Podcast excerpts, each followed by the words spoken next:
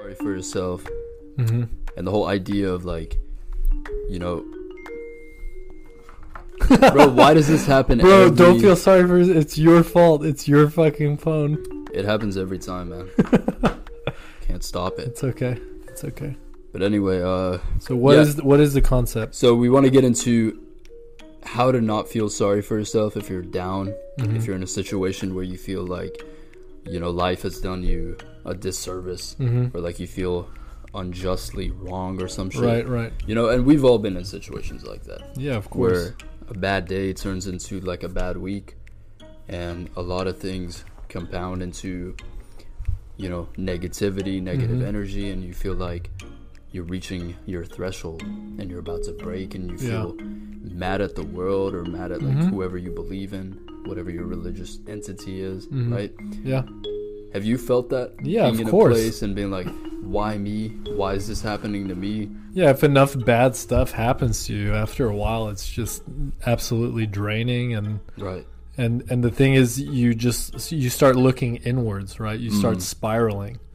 And so th- I don't know, that's why it's that's why it's really important to have a good group of, you know, family members or friends or someone you can talk to outwardly.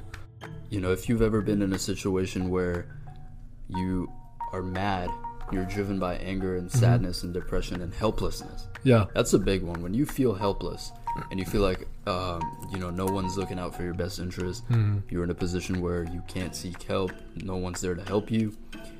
Um, you know, I think you'll find some value in this episode if you've been in that situation.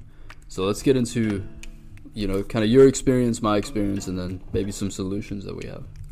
Sure, man. Like I've definitely been in situations where, um, you know, like in business opportunities, Mhm. where I feel like um, I was kind of tricked Yeah. to sign a certain contract or something like that, and then when the reality actually sets in and you realize that you actually have been tricked, Mm-hmm. you do have that sense of helplessness, you know, um, and and you know, and ju- just trying to empathize with people who are going through stuff like that. You know, you're definitely not alone. Like we all go through that. I would say some of the 100%. most successful people have probably gone through this. And I kind of learned this recently, which, um, you know, it reinforced my, my confidence in myself and my Mhm. ability to understand how to come out of situations like that. Mm-hmm.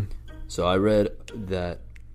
Uh, I don't want to m- misquote it, so I'm Mhm. going to kind of paraphrase it. Okay, it was yeah. along the lines of um, a group of people, uh, you know, they, they're trying to find a consensus Mm-hmm. and a solo individual seeks the truth. Mm-hmm. And that concept, if you relate it to your situation, whether you're down or depressed or whatever, you know, if you feel like you're alone, there's a lot of power and value in being alone. Mm-hmm.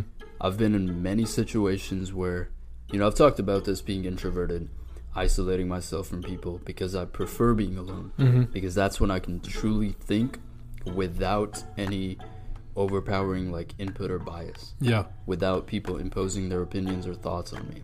And so I can make my own judgments, I can navigate my own ship. More clearly. Mm-hmm. Yeah. Exactly. Mhm. And so if you ever feel like, you know, you're in a helpless situation or you feel down or no one's helping you, like you want to understand what kind of values you operate with and what makes you you. hmm Yeah, and you and also to that extent for anybody who is an introvert and is feeling alone, to not forget or at least try not to forget that you do have a lot of power within yourself to to improve your situation. I mean, it sounds corny, right? And it does sound corny, It sounds but easier to say than it is to like implement. But that's the thing with positivity. Like positivity, when you first start practicing it, it actually really is kind of cringy Yeah. and corny. But you get you kind of get used to it, and you get you realize like the benefit of doing all those things. I agree, man. I think the more you practice it, Mhm. it's like meditation. I've never tried it, I've never done it, hmm but I've heard enough people talk about its benefits, and I've Yeah, like with yoga and stuff. yeah, and I've developed like an understanding of I can put myself in their situation and view it from their eyes, hmm and what I see is I see the actual benefits, but the the glass that's in front of it is Mm-hmm. clouded by my own judgment of it, right? So it's like, you know, I perceive it to be weak, Where I'm like, why would I do yoga when I can lift or I can punch the bag? Right. But once you let go of your biases, Mhm. you view things from a very rational, like primitive perspective. Think about it like this when you were a child, you didn't have biases or uh, opinions or judgments in place. Right. You viewed everything with excitement and curiosity. Yeah. Very innocently. Mhm. Mm-hmm. Exactly. And that's what a lot of artists are good at retaining.